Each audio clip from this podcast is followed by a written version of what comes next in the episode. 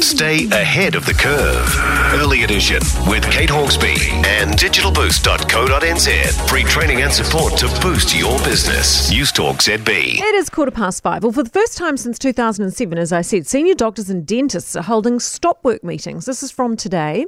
Negotiations for a new collective agreement have stalled between the union and the DHBs. They've been trying to thrash out a deal since February. Well, with us now is Sarah Dalton, the Association of Salaried Medical Specialists Executive Director. Thank you for being with us, Sarah. So basically, you guys, you want a modest pay rise to meet inflation, but the DHBs are coming back with a 0% increase. Is that the public sector pay freeze coming into action? Is that what we're seeing here? What indicates that's exactly what we're seeing. So we've got this pay restraint um, call from the government and led by the Public Service Commission. Um, and it's partly to do with the government's fear about inflation and what have you. It's partly this post COVID analysis, although we note that the economy is doing pretty well. And it's also about giving lowest paid workers the biggest increases.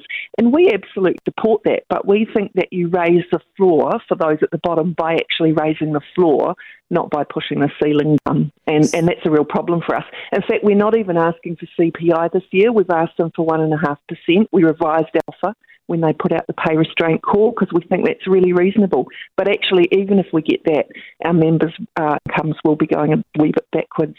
So every DHB will be hosting a meeting. What do you imagine the likely outcome will be here? And and for people listening, you know, how many patients are likely to be affected by these meetings? very few patients will be affected. So the meetings will go for not longer than two hours. And in fact, in some of the DHBs up in Auckland where I'm running the meetings, we've agreed to run one hour meetings and cycle them through. So it, um, it will have minimal impact on patients. Something that's really, really important to our members is not disrupting care for patients, and we're already short staffed in so many areas. But for us, it's super important to actually spend a little bit of time face to face with senior doctors and dentists to hear what the real pinch points are for them. We've also got quite a lot of um, stuff in there about wellbeing and, and some safe staffing clauses uh, some of which the DHBs appear not to be particularly interested in either. And that's a concern to a number of our members as well. I'm not surprised. That is concerning. So, strikes on the cards potentially? Well, that's something that we have to test. Obviously, any uh, any uh, union, any um, group of workers has that right down the road. We hope that we can find solutions uh, well before we get to that point.